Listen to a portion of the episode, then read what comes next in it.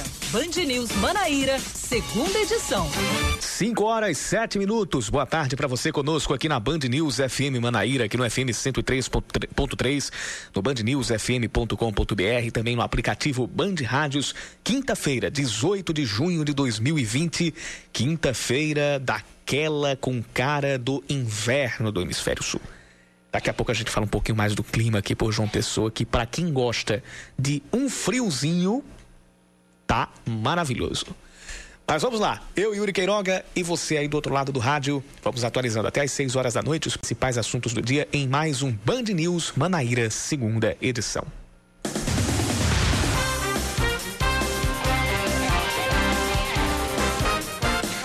Uma fiscalização do Conselho Regional de Medicina constata que os pacientes internados na UTI do Hospital de Trauma têm risco de contaminação pelo coronavírus. A possibilidade também afeta os profissionais de saúde que atendem na unidade. O diretor de fiscalização do órgão, João Alberto Pessoa, afirma que o procedimento de aspiração não é feito da maneira correta. Ele deveria acontecer em sistema fechado, quando o paciente não precisa tirar o ventilador mecânico. E a necessidade disso aumenta pelo fato de o hospital não ser de referência para o tratamento da Covid-19. Segundo o CRM, há equipamentos de proteção individual o suficiente, mas alguns medicamentos estão em falta.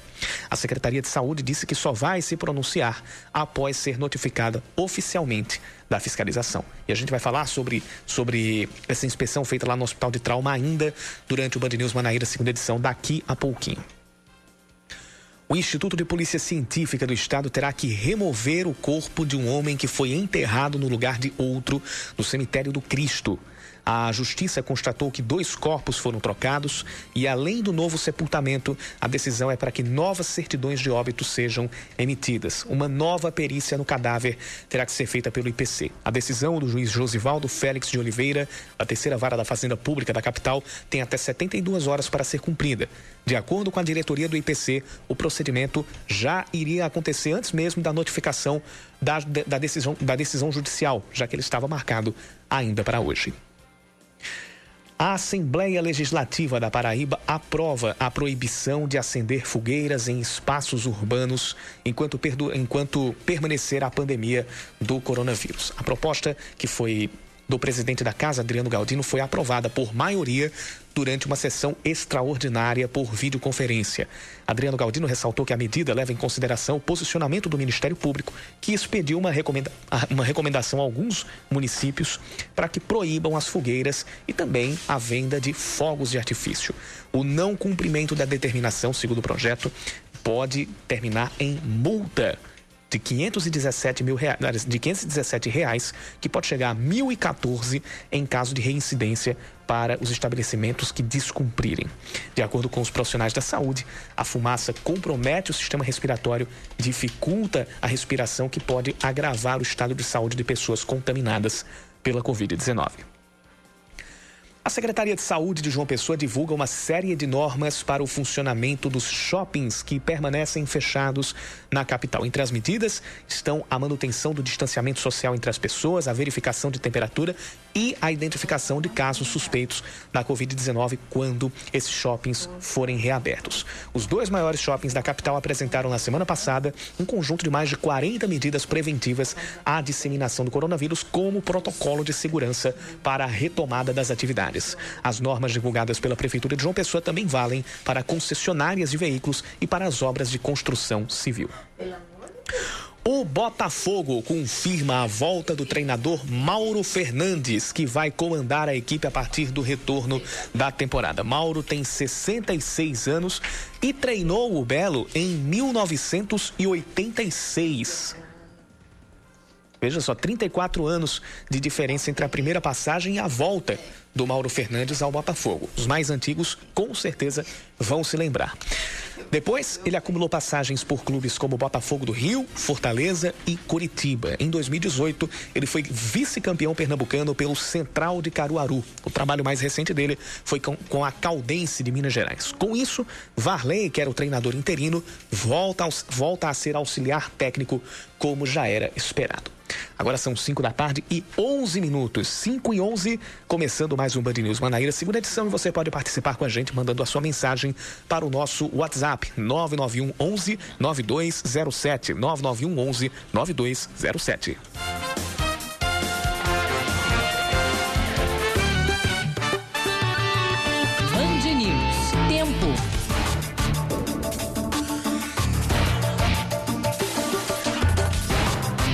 Olha, a gente vai tentar confirmar com, o, com os institutos de meteorologia é, para saber se esse não é o dia mais frio, ou pelo menos a tarde mais fria aqui de João Pessoa. Por quê? A temperatura não subiu tanto e está chovendo desde o início da tarde. Nesse momento, nós temos o céu completamente carregado e a temperatura é de 24 graus ainda subiu a 29, ali por volta de meio-dia. 24 nada. Temperatura já caiu, já está em 22 graus. Isso às 5 e 12 da tarde. Veja só. Inclusive a mínima prevista para hoje era de 23, mas já rompeu essa, essa previsão a temperatura de momento aqui pela capital.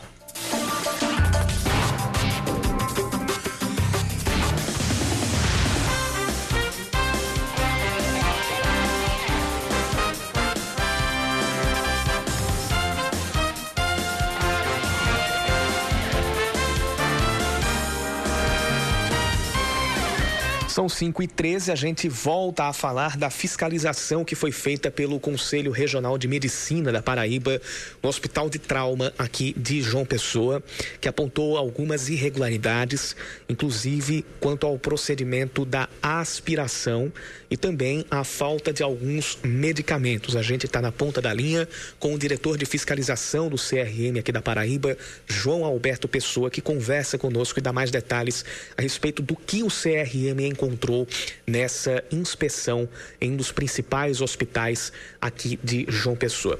João Alberto Pessoa, seja bem-vindo ao Band News Manaíra, segunda edição, mais uma vez. Boa tarde para o senhor. Boa tarde, Yuri. Boa tarde, ouvintes da Band News. É, me coloca à disposição. Realmente, é, nós, a pedido do Ministério Público, realizamos bem direcionada na unidade terapia do Hospital de Trauma é, inclusive com os pontos que foi pedido pelo Ministério Público, que era destinado a avaliar a questão de é, equipamento de proteção individual, medicamentos e é, as condições de aspiração dos pacientes. Realmente, a parte de. É, nós primeiro precisamos entender que o hospital de trauma é um hospital para atender emergência, não é um hospital destinado à Covid. E, obviamente, por causa disso, tem algumas falhas no trânsito de pessoas ou de pacientes, que a gente não pode ter as mesmas, a mesma seleção que é feita em hospital de estado exclusivamente para Covid. Então, há, é, nessas condições, um, um, um pouco misturado, digamos assim, mas é a característica do próprio hospital. Com relação ao equipamento de proteção individual, não, não há falta, certo? Apenas esse fluxo que permite com que haja possibilidade de contaminação caso exista pacientes com Covid. Identificamos que existem várias, vários pacientes internados com suspeita tá, de Covid. E nessas condições, a, a, o risco torna-se bem maior, porque esses pacientes podem ser portadores de Covid e fazer essa transmissão. Com relação à aspiração, o que nós encontramos realmente foi confirmado o tipo de aspiração que está sendo realizado neste momento atual de pandemia é uma aspiração, de uma certa forma, que nos traz muita preocupação pelo risco grande de contaminar, inclusive os pacientes de, é, do lado, se porventura eles tiverem, um dos pacientes estiverem comprometido com Covid e o outro não. A aspiração que estão fazendo é uma aspiração que nós chamamos de céu aberto, uma aspiração aberta, sem o controle. E nesses casos de pandemia, onde nós fazemos uma prevenção, existe de fazer com sistema fechado. O hospital não dispõe desse material. E isso pode, obviamente, fazer com que o grau de contaminação seja bem, é, fique bem mais elevado. E outro fator que encontramos também é que algumas medicações sedativas estavam é, em falta. Isso não é característica só daquele hospital, não. Nós encontramos já em outros, porque está havendo dificuldade, segundo as informações que recebemos, na aquisição desse medicamento. Essa é a situação real do trauma que nós observamos na fiscalização. o relatório já foi feito e encaminhando no Ministério Público. Como a gente, como, como o senhor próprio falou, o hospital de trauma não é um hospital de, de referência para pacientes que tenham caso confirmado é, é, do coronavírus. Foi notada alguma, alguma condição em relação a a transferência de pacientes que chegavam primeiro ao hospital de trauma e, tendo a confirmação dos casos, eh, saíam para, para hospitais de referência. Tem, tem alguns com a confirmação da doença que permanecem eh, eh, por lá e de que, havendo, de que maneira isso pode, na visão do CRM, impactar a, na situação de pacientes que não estejam com a Covid-19, mas que estão com outro tipo de condição clínica e estão internados. Realmente, lá o hospital ele possui de exames teste rápido para identificação de Covid. E durante a fiscalização foi identificado que existia sim pacientes é, com grande risco de serem portadores de Covid e nessas condições não havia programação naquele momento para transferência, até porque sabe perfeitamente que é um hospital do Estado. E o hospital do Estado de referência Covid é o metropolitano, que já está com sua capacidade é, é, Nessa circunstância, nós não identificamos qual é o mecanismo que eles estão fazendo para transferir pacientes portadores de Covid para o metropolitano. Até porque, como eu disse, trata-se do hospital de, o hospital de trauma, um hospital de emergência. Então, muitas vezes, o Covid é mais uma doença que se instala num doente que já é portador de uma outra doença. É. E há necessidade, portanto, de ele permanecer no hospital de trauma da doença inicial. Bem, a o relatório já foi encaminhado para pra, as autoridades. Tem algum prazo para que a Secretaria de Saúde é, faça algum tipo de, de, de intervenção para que, que essas irregularidades elas sejam, elas sejam resolvidas? Vocês já receberam algum tipo de resposta por parte do, do governo do Estado? Não, nós não recebemos ainda. Até como foi uma demanda a, inicial a pedido do Ministério Público do Estado, né? É, nessas condições, é o Ministério Público que vai ter interesse maior em, em, que isso seja solucionado o mais breve possível, porque está chegando a ele denúncia a respeito de, desse tipo de aspiração que está ocorrendo. Tá certo, a gente vai continuar acompanhando aqui a situação lá do, do, do, Hospital de Trauma aqui de João Pessoa. A gente conversou aqui no Band News Manaíra, segunda edição, com o diretor de fiscalização do Conselho Regional de Medicina, o João Alberto Pessoa. João Alberto, muito obrigado pela participação e pelas informações aqui. Obrigado também, e os ouvintes da, da Band News. São 5 e 19 agora.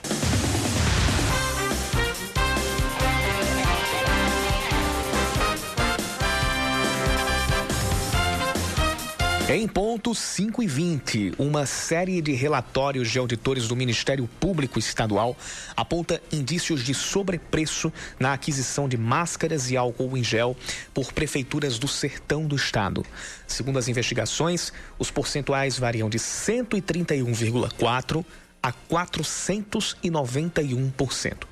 Os valores são comparados a plataformas virtuais disponibilizadas pelo Tribunal de Contas do Estado e a compras feitas por outras prefeituras. O município de Souza comprou uma caixa de, com 50 unidades de máscaras cirúrgicas duplas descartáveis e com elástico a 190 reais por caixa. Porém, o preço médio dela é de R$ 38,63 de acordo com o TCE, o que configura o maior sobrepreço de 491%. As prefeituras ainda, se não, ainda não se manifestaram sobre o assunto. A Prefeitura de Campina Grande confirma mais 29 leitos para o tratamento da Covid-19 pelo SUS, sendo nove deles em UTI. A ampliação acontece após um ajuste no acordo entre o município e o Hospital João 23.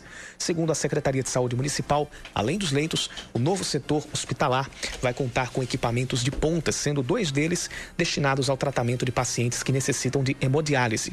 Campina Grande é a cidade com o segundo maior número de casos de coronavírus na Paraíba, com 4.783 pacientes. A ocupação de leitos em UTI chega a 68% na cidade. A Assembleia Legislativa aprova a criação de um programa específico de auxílio emergencial para artistas e trabalhadores da cultura. Pelo projeto de autoria do deputado Jeová Campos, do PSB, o trabalhador do setor cultural vai receber um auxílio emergencial de um salário mínimo. O valor também pode ser complementado, pode ser o de complementação até os R$ 1.045, caso o beneficiário receba um auxílio de renda básica no âmbito do governo federal. Se ele já recebe um programa social, a bolsa dele, o auxílio, deve ser do valor que faça com que esse total chegue a R$ 1.045, chegue a um salário mínimo. Os estabelecimentos recebe, eh, vão receber um subsídio mensal, os estabelecimentos que tratam da cultura vão receber um subsídio no valor de R$ 3.500 para a manutenção desses espaços culturais por cada mês. O Tribunal de Justiça da Paraíba suspende o atendimento presencial nos escritórios de contabilidade em João Pessoa. A decisão do desembargador Marcos Cavalcante derruba uma cautelar da quarta vara da Fazenda Pública. Com a decisão, voltou a valer o texto estabelecido no decreto municipal de isolamento social. A Procuradoria-Geral do município, que entrou com recurso contra a decisão em primeira instância, alegou a necessidade de cumprimento das medidas sanitárias que estão no texto assinado pela Prefeitura. A Federação Paraibana de Futebol e os 10 clubes da primeira divisão do estadual se reúnem agora à tarde na sede da FPF. As partes devem iniciar as discussões que vão definir o retorno do Campeonato Paraibano parado há exatamente três meses. Na pauta está o detalhamento do plano de ação para a retomada do futebol na Paraíba, que já foi enviado ao governo do estado e às secretarias estaduais de saúde e de esportes. Nesse encontro também deve ser debatido um, um, possível esboço do agendamento das duas rodadas finais da primeira fase do Campeonato Paraibano, assim como as semifinais e a grande final.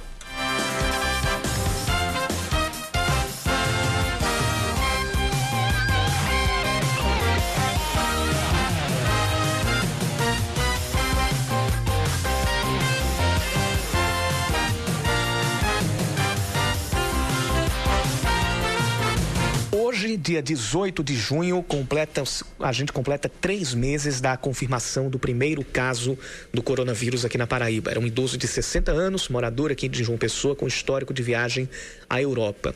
A primeira morte foi registrada no dia 31 de março também aqui em João Pessoa, mas de um homem de 36 anos que morava em Patos e tinha histórico de diabetes. Ele estava internado em João Pessoa, mas era morador lá da cidade de Patos. A doença se alastrou e de março a abril o número de casos cresceu 20 vezes. O número de mortes, 7 vezes. Saiu de 30 para 194. As infecções aumentaram de 200 para mais de 4.300. E os dados mais recentes revelam que o crescimento da pandemia foi menor nos últimos 30 dias, apesar de a curva de contágio ter continuado a subir. Após três meses, temos quase 32 mil casos confirmados na Paraíba, um crescimento de 629% em comparação com o segundo mês da pandemia. O número de mortes cresceu mais de três vezes e chegou a 696, e apenas 10 das 223 cidades da Paraíba não têm registro do coronavírus. João Pessoa, Campina Grande, Cabedelo, Santa Rita e Bahia estão entre as. No aí inclui Guarabira. João Pessoa, Campina Grande, Cabedelo, Guarabira e Santa Rita são as cinco cidades com o maior número de casos da doença. Para fazer uma avaliação desses três meses, tanto da curva de contágio quanto das, das iniciativas, das ações para, fre, para tentar frear e também para prover o sistema de saúde uh, para a demanda de pacientes com o coronavírus e fazer também, caso seja possível, algum tipo de projeção, a gente conversa aqui no Band News Manaíra, segunda edição, com o doutor em saúde coletiva e professor da UFPB, doutor Felipe Proenço. Doutor Felipe, mais uma vez, seja bem-vindo ao Band News Manaíra, segunda edição. Boa tarde para você. Boa tarde, Yuri. Obrigado. Pois bem, a gente começa a basicamente com essa avaliação desses, desses três meses, eu queria me, me, me debruçar sobre aquilo que a gente bateu muito na tecla, que foi o isolamento social. Hoje, a gente tem esse número de quase 32 mil casos confirmados na Paraíba. A prática do isolamento social, por mais que ela não tenha chegado ao recomendado pela Organização Mundial da Saúde, ela nos poupou de nos poupou que esse número tivesse chegado a, a quanto, mais ou menos. E, e o cumprimento real da, da, da, da quarentena, chegando ali aos 70%, poderia ter diminuído esses números em aproximadamente quanto? Dá para fazer esse tipo de estimativa? A estimativa mais é, efetiva que a gente consegue fazer é comparar o que poderia ter acontecido em um cenário em que não tivesse ocorrido o isolamento social. Em virtude disso, a gente pode afirmar de forma bem certeira que o isolamento social é, tem conseguido salvar muitas vidas no estado da Paraíba e que, por exemplo, na cidade de João Pessoa, se não houvesse isolamento social, certamente o número de mortes teria sido seis vezes maior. Então, em termos de número de casos e número de óbitos, o isolamento social possibilitou que não houvesse uma transmissão tão acelerada do coronavírus, possibilitou que o sistema de saúde se preparasse com os leitos necessários para assistir a população e também uh, possibilitou que a taxa de transmissão, que no início de março, né, no, na segunda quinzena, aliás, de março, chegava a seis pessoas infectadas por cada pessoa com coronavírus, diminuísse para números próximos de um. Então, mesmo com índices em torno de 50% e algumas semanas abaixo de 50% de isolamento social, mesmo assim, ele foi o, o grande tratamento, o grande recurso que fez com que a situação no estado da Paraíba não, não tivesse mais grave. Um outro dado importante é que a gente, é, em determinado momento, a gente chegou ali na ocupação de leitos aqui na Paraíba, na, na média do estado, a gente chegou ali a passar de 80%. Hoje o índice está na casa dos 67%. João Pessoa chegou a ter é, perto de 92, 93% e hoje está por volta ali de 78, 79%. Uh, uh, por cento. Uh, a ocupação de leitos aqui na, na cidade de João Pessoa, pelo menos, é, mesmo que a gente não esteja em situação de colapso, a gente pode considerar que para os próximos dias é, existe uma margem de segurança para essa rede de atendimento aqui pela, pela região metropolitana? Olha, Uri, uma questão ao longo do mês de maio, que foi um mês muito difícil, foi um mês muito crítico, é que era a única questão que fazia que a taxa de ocupação de UTIs diminuísse era a abertura de novos leitos. E mesmo assim, ao abrir novos leitos de UTI, em um, dois dias, novamente já se subia essa taxa de ocupação, porque eles eram rapidamente é, ocupados por pacientes. Já fazem duas semanas que a gente vem observando que a, a taxa de ocupação não é tão influenciada pela abertura de novos leitos. Ela se mantém em índices abaixo de 85 e nos últimos dias em índices abaixo de 80% de ocupação na região metropolitana é, em virtude da, de um número mais estável mesmo de pacientes internados. E tem um outro dado que nos uh, demonstra como está a situação da pressão hospitalar, que é o atendimento nas UPAs. A gente conviveu com um mês de maio em que todos os leitos de, de estabilização da das UPAs estavam ocupados. E ao longo do mês de junho a gente já tem observado uma pressão menor de atendimento nesses nesses serviços. Então, é, em termos de ocupação e de pressão hospitalar, a gente tem convivido nas últimas duas semanas com uma tendência de estabilidade e com isso pode se projetar talvez até uma, uma diminuição de ocupação para os próximos dias. Mas a gente segue observando bem atentamente esses números e segue entendendo que pelo comportamento da, da doença é, é importante seguir com essa orientação de isolamento social, é, no sentido de não, não voltar a ter uma, um aumento dessa, dessa ocupação. E sobre a manutenção do isolamento social, mesmo nesse período de flexibilização, onde a gente tem algumas cidades, principalmente é, lá para o sertão do estado em bandeira amarela, ou seja, numa graduação um pouco menos grave em relação à, à curva de contágio e à ocupação, à ocupação de leitos. Essa primeira semana que está se concluindo de flexibilização das medidas de isolamento, ela ela ela está apresentando é, resultados que podem indicar mais segurança para os próximos 15 ou 20 dias no que se refere a uma possível uh, nova subida de casos ou é, é preciso ou, ou, ou, a gente ou a gente pode estar num cenário que que não seja tão que, que, que seja que, que desperte mais cuidado para a gente é pelo próprio comportamento da doença a gente precisa de um período de 14 dias para ter um melhor balanço por mais que diariamente estejamos acompanhando os indicadores de novos casos, de óbitos, de ocupação e de pressão nas UPAs.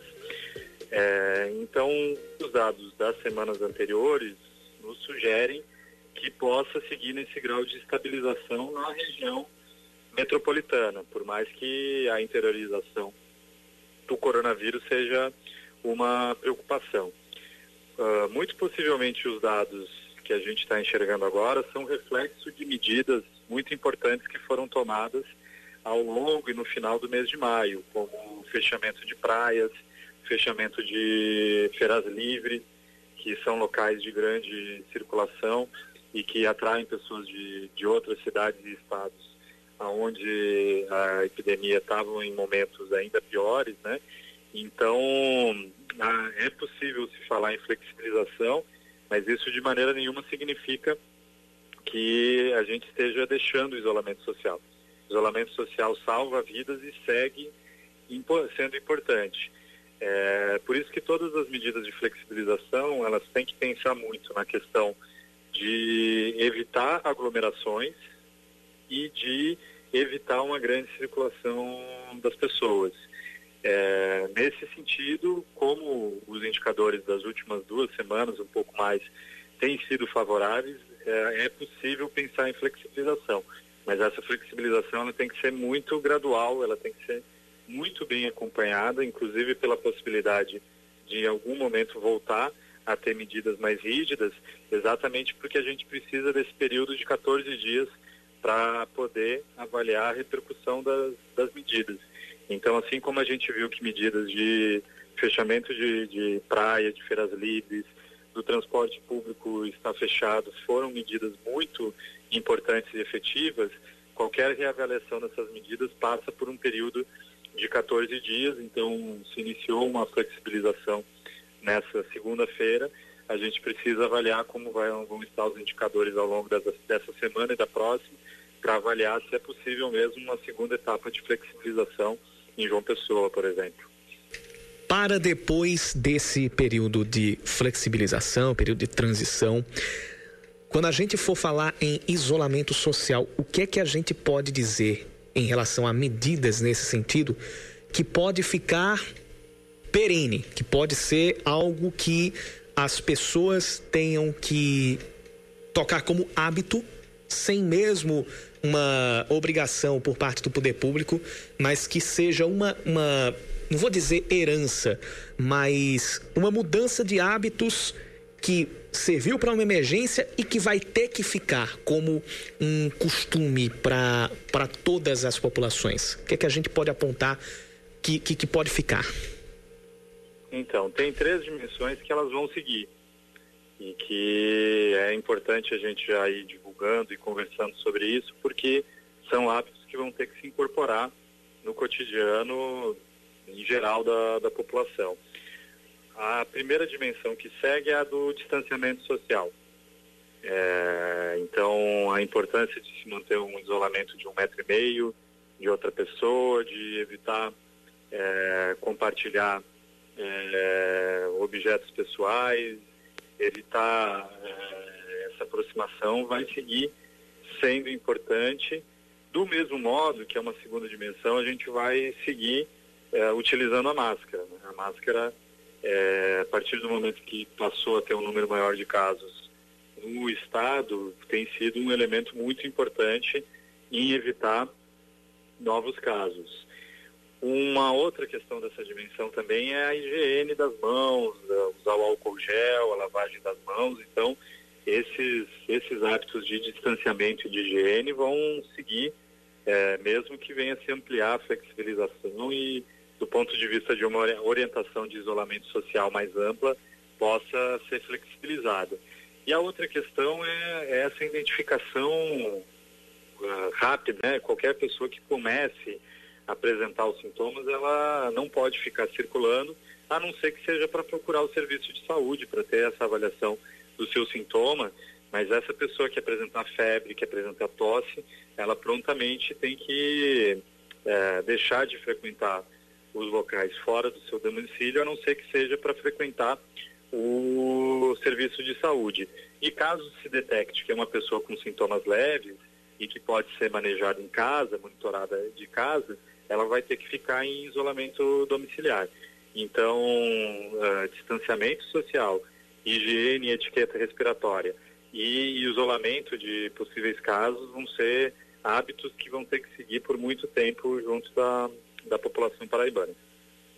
Pois bem, conversamos aqui no Band News Manaíra, segunda edição, com o doutor Felipe Proenço, que é doutor em saúde coletiva e professor da Universidade Federal da Paraíba, médico especialista em saúde da comunidade.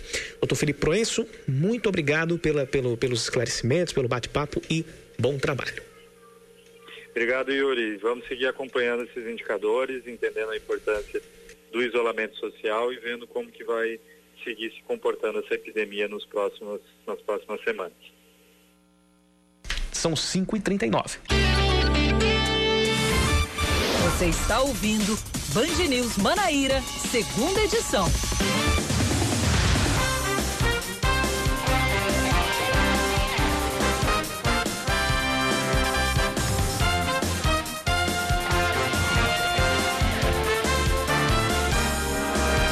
Em ponto 5 e 40 Hoje a gente começou até um pouquinho mais tarde, mas devidamente disciplinado nos horários, começando pontualmente às 5h20 e, às 5h40 para a alegria da nossa Samara Gonçalves aqui na, na, na, nossa redação. A gente continua com o Band News Manaíra, segunda edição desta quinta-feira. Em um vídeo divulgado na internet, o agora ex-ministro da Educação, Abraham Weintraub, agradeceu o carinho e apoio que ele e a família receberam durante o período em que ele esteve no comando do MEC. Weintraub disse que já vai começar o período de transição para o novo ministro, que ainda não foi divulgado oficialmente. Ele não entrou em detalhes sobre a saída, mas disse que recebeu um convite para ser diretor de um banco mundial. No mesmo vídeo, o presidente Jair Bolsonaro disse que o momento é difícil e que a confiança não se compra, mas se adquire. Apenas 38,5% dos microempreendedores individuais que optam pelo Simples Nacional fizeram a declaração de renda de 2019 aqui na Paraíba. O prazo para a declaração termina no dia 30 de junho e, de acordo com o Sebrae Estadual, mais de 86 mil empresas devem emitir o documento. O MEI que entrega a declaração com atraso pode pagar uma multa de 50 reais a 2% ao mês calendário. A prestação de contas é feita apenas pelo portal do Simples Nacional, que está disponível no site da Receita Federal. O site é o www.receita.economia.gov.br. Repetindo, www.receita.economia.gov.br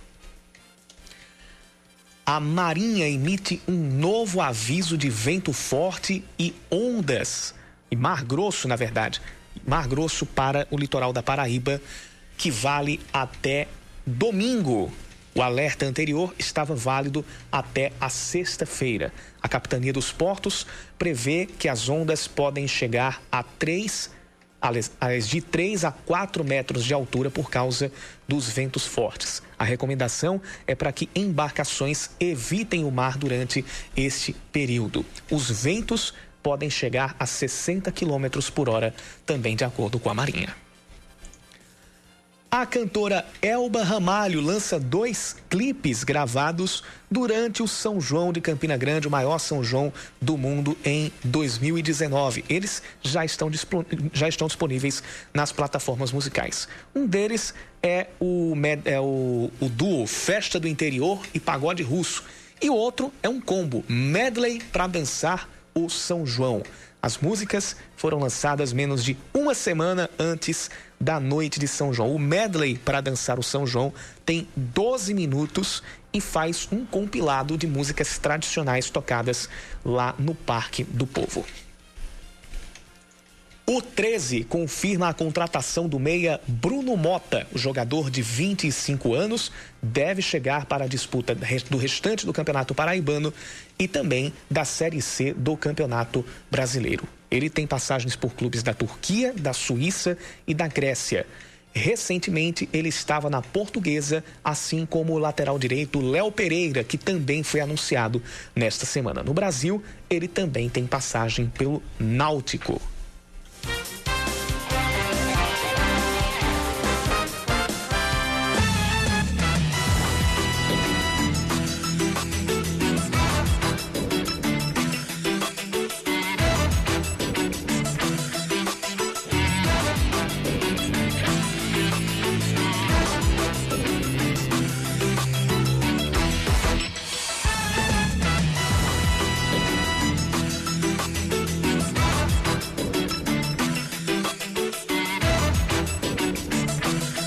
Estudantes da rede pública de ensino estão preocupados em não perder o ano por causa da pandemia do coronavírus. As informações estão chegando direto de São Paulo com Marcelo Duó. A jovem Lorena Rodrigues Batista, de 11 anos, é um dos mais de 27 milhões de alunos da rede pública no Brasil que há meses luta para manter firme a motivação para estudar. Desde o início da quarentena, as aulas são feitas em casa, na tela do computador. Um desafio que trazem segurança. Eu estou tendo muita dificuldade para fazer aula em casa, online, né? Por conta das aulas ser tudo repetidas. Então, na hora das minhas perguntas, por conta que é muita pessoa, e aí quando eu fico com aquela dúvida, eu tento fazer em qualquer aula, eu pergunto, mas eles não conseguem me responder essa pergunta. Mais complicado ainda é a rotina dos quase 4 milhões e 800 mil estudantes de 9 a 17 anos que, segundo pesquisa da Unicef, não têm acesso sequer à internet no Brasil. Contam com canais de TV e emissoras de rádio para ter contato com algum tipo de conteúdo educacional. Com tantas barreiras em um ano atípico, é justo aprovar ou reprovar um aluno em 2020? Quem responde é Cíntia Sanches, pedagoga e gestora de projetos do Instituto Ayrton Senna. É, não é justo, né? Historicamente, o Brasil ele é, promove muita repetência pensar numa política de reprovação agora seria escancarar ainda mais as desigualdades e colocar todo o ônus é, dessa, desse momento no estudante. Um levantamento do Programa Internacional de Avaliação de Estudantes, PISA em inglês, de 2015, mostra que o Brasil é o segundo no mundo em reprovação, atrás apenas da Colômbia. A consequência direta dessa política é a evasão. E o Brasil é medalha de bronze no mundo, com quase 30% dos alunos deixando as escolas. A reprovação pode colocar um ponto final no sonho de crianças e adolescentes, como conta Mozart Neves Ramos, titular da Cátedra Sérgio Henrique Ferreira da USP de Ribeirão Preto. Reprovar pode ser o tiro de misericórdia nessa criança, nesse jovem que já está vivendo aí um nível de estresse absolutamente elevado né, e que pode aí sim afastá-lo de vez da, da, da escola. Por quê? A reprovação é o fator que mais impacta no abandono escolar. A pandemia escancara também as desigualdades sociais do país. Morador da zona rural do Lago Norte, no Distrito Federal, Tiago José de Souza tenta ajudar a filha Sofia, no quinto ano, e Enzo, de 11 anos, que é portador de transtorno do déficit de atenção com hiperatividade. As videoaulas, antes um complemento, agora vão contar na avaliação dos dois, o que traz preocupação. Acelerar esse processo para que o aluno receba apenas um certificado, para mim será uma perda maior ainda. Itália e Espanha não terão reprovação em 2020. Outras nações vão estender o conteúdo deste ano para 2021, utilizando finais de semana, contraturnos e turmas de reforço. tudo baseado em uma avaliação minuciosa, como comenta Andréa Ramal, consultora e doutora em educação pela PUC Rio de Janeiro. Que eles façam um diagnóstico de quem está em que ponto, quem conseguiu avançar mais, onde é que tem lacunas, para que eles possam trabalhar de uma maneira personalizada. Poucas respostas foram dadas até aqui pelas autoridades da educação sobre o futuro pós-pandemia. São Paulo e Maranhão anunciaram semana passada a implantação de um quarto ano para o ensino médio, por exemplo. Mas, por enquanto, tudo não passa de intenção.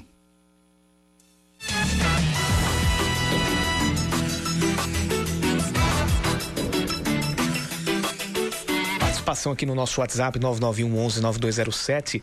Paulo Júnior, lá do Cabo Branco, estava reportando ali por volta das.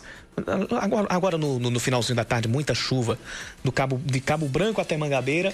Agora, a, agora não, já tem uns 40 minutos que a chuva deu uma parada aqui por João Pessoa, mas o clima continua continua daqueles assim bem atípicos para a cidade. Se bem que nessa época de junho, chegando perto do São João, de fato dá uma, uma esfriada aqui pela, pela capital paraibana. Imagine como não deve estar o clima lá em, em Campina Grande, como não deve estar em outras cidades serranas aqui da Paraíba, Bananeiras, por exemplo. Deve estar, Bananeiras deve estar muito bacana o clima por lá. Mas continua tendo previsão de chuva para essa noite. Inclusive voltou a garoar, tá voltando a garoar aqui pelo centro da cidade. Já tá dando para ver aqui da janelinha da Band News FM Manaíra.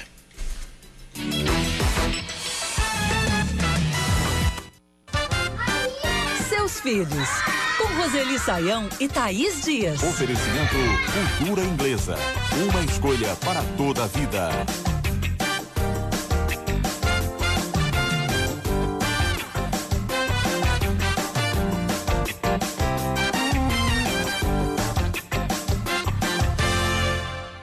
Hoje é dia de participação de professores aqui na coluna Seus Filhos. Roselio Maurício é professor especializado no ensino de crianças com altas habilidades e ele tem uma observação para dividir conosco. Que a gente tem um, é, nesse momento, os alunos que estão se adaptando melhor ao momento, à distância, né, é, online, do que é, outrora na escola. É, fica a dica aí muita coisa em relação às altas habilidades. Quando a gente conceitua e a gente vai para a prática, é, a gente tem justamente o contrário. A gente tem justamente crianças altamente sensíveis e classificadas na educação especial que precisam é, de uma atenção é, igualmente especial, né? Então fica a dica aí. Um beijo. Roseli, o Maurício, ouvindo a nossa coluna, interagiu e trouxe essa observação. Ele que trabalha com crianças com altas habilidades, falando desse momento específico, né? Do, do, enfrentamento desse momento por essas crianças e fez até uma observação que a gente tem falado bastante aqui, é, dessa tecnologia que antes era tão aí questionada, hoje sendo usada a favor, né? Muito a favor, isso é bom. Pois é, a, a maior parte das crianças e dos jovens é, está com dificuldade ainda até agora, né, de se adaptar a essa modalidade de ensino remoto. Mas é, eu já dizia isso. Alguns estudantes vão se adaptar muito mais facilmente e vão aprender muito mais do que aprendiam na escola, porque eles têm um tipo de atenção específica que ajuda nisso, porque eles se interessam mais quando a tecnologia faz a mediação do conhecimento, enfim, por diversos motivos. Então a gente precisa prestar atenção nisso para depois desfrutar né, desse conhecimento que a gente adquiriu a respeito desses alunos para fazer com que eles rendam mais ainda. E se você quiser que um assunto renda aqui na nossa coluna, é fácil, é simples. Anote aí o nosso e-mail, seusfilhos@bandnewsfm.com.br, seusfilhos@bandnewsfm.com.br. Faça como o Maurício, participe você também. Mais uma participação no nosso WhatsApp 991 11 9207. O ouvinte Arnaldo está dizendo o seguinte: até hoje, as cestas básicas prometidas ao alunado estadual não foram entregues, pelo menos em relação à escola estadual José Batista de Melo, que fica lá em Mangabeira 7. Ele também é, nos manda um recado que foi passado. É, pela, pela, enviado para os alunos pela própria, pela própria direção das escolas. Foi um aviso hoje de manhã. Ele próprio nos, nos repassou, dizendo que, segundo a escola, segundo o governo do estado, eh, eles ainda estão chegando. A, a, escola diz que ainda está aguardando a chegada das cestas básicas na, na, na unidade, assim como em várias outras. Segundo a, a, a unidade, houve um imprevisto com o transporte das cestas e o governo estaria fazendo o possível para sanar isso. E, de acordo com a direção, logo que chegasse, é, isso seria informado, já que há um prazo para realizar a entrega e também, ah, de acordo com o texto, sabe-se da necessidade do momento de pandemia. Mas aí o ouvinte Arnaldo nos faz esse, nos faz esse aviso. Alunos da Escola Estadual José Batista de Melo, lá no Mangabeira 7, ainda não receberam as cestas básicas é, de responsabilidade do governo estadual e de acordo com a própria direção da escola, isso também atinge outras unidades. Se você, se você é pai de aluno, está passando também por essa situação, pai de aluno da rede estadual e tem ah, tá, tá, passando por, essa, por esse problema também, pode mandar a, mensagem, fazer como nosso ouvinte Arnaldo, para o nosso WhatsApp 991 11 9207, 991 11 9207. E a gente também vai atrás da Secretaria de Educação do Estado, vai atrás do governo para buscar respostas para esse problema, também é, soluções, quando que isso deve ser resolvido para as escolas que estejam passando por esse atraso.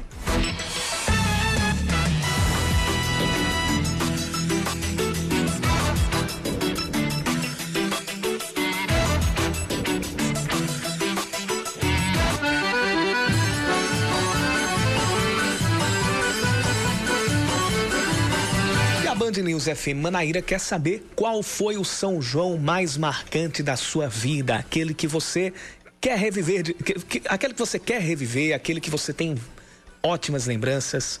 Mande pra gente a sua mensagem em áudio e não esquece de informar o ano onde é, o ano em que tudo aconteceu, o seu nome e também o bairro de onde você está falando, que na próxima semana a gente vai trazer aqui durante a nossa programação. Inclusive já tem um, já tem um relato do Jorge os nossos ouvintes, Jorge e Assunção, no primeiro São João, juntos em Galante, lá no distrito de Campina Grande. Pense num forró bom, foi em 2017. Mas a gente lembra, Jorge, manda, manda a sua mensagem em áudio pra gente, porque aí a gente na próxima semana vai soltar o seu áudio nos nossos, na nossa programação, nos nossos materiais por aqui e você vai fazer parte também da, do nosso quadro. É o TBT do Balancê. Nosso quadro que vai ao ar na próxima semana, mas que você já ajuda a construí-lo a partir de agora, porque a personagem principal é você, ouvinte.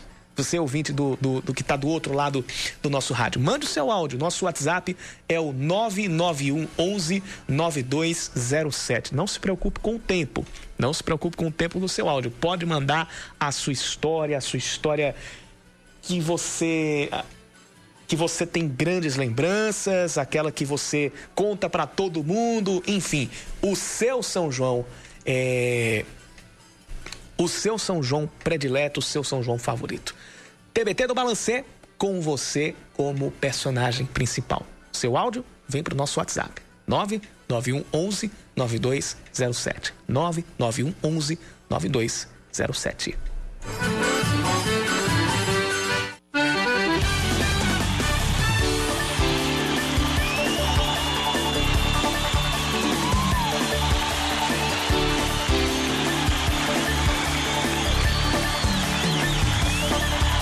Hoje a gente está tendo a reunião dos clubes que participam do Campeonato Paraibano, junto com a Federação Paraibana. E um dos pontos que devem ser discutidos para tratar do retorno do campeonato é a situação de clubes que tiveram que dispensar o elenco prat praticamente todo ou todo, que foi o caso pelo menos de três equipes: Souza, o São Paulo Cristal e o Esporte Lagoa Seca. Outros cinco não têm, aliás, no total, cinco não chegam a ter um time, um time titular, não chegam a ter 11 jogadores profissionais inscritos. Além dos três que nós falamos, Souza, Esporte Lagoa Seca e São Paulo Cristal, tem também o CSP, e o Nacional de Patos. Apenas cinco atletas amadores podem ser inscritos por jogo. Então, quem tem 10 jogadores profissionais inscritos pode escalar até 15 jogadores, contando com os cinco amadores. E, no máximo, um clube, aliás, no mínimo, um clube pode entrar em campo com sete jogadores. Ele não pode alinhar com seis. Se ele alinhar com seis, ele perde por WO. Então, isso deve ser discutido na reunião lá da federação e nessa não deve ser a única reunião. E só depois vai se saber em que data o Campeonato Paraibano pode voltar, caso volte, claro. São 5 e 59 e o Band News Manaíra, segunda edição, vai ficando por aqui. Vem aí, Reinaldo Azevedo, Bob Furulha e Fábio França com mais uma edição de O É da Coisa. E eu fico com vocês até às oito e meia da noite.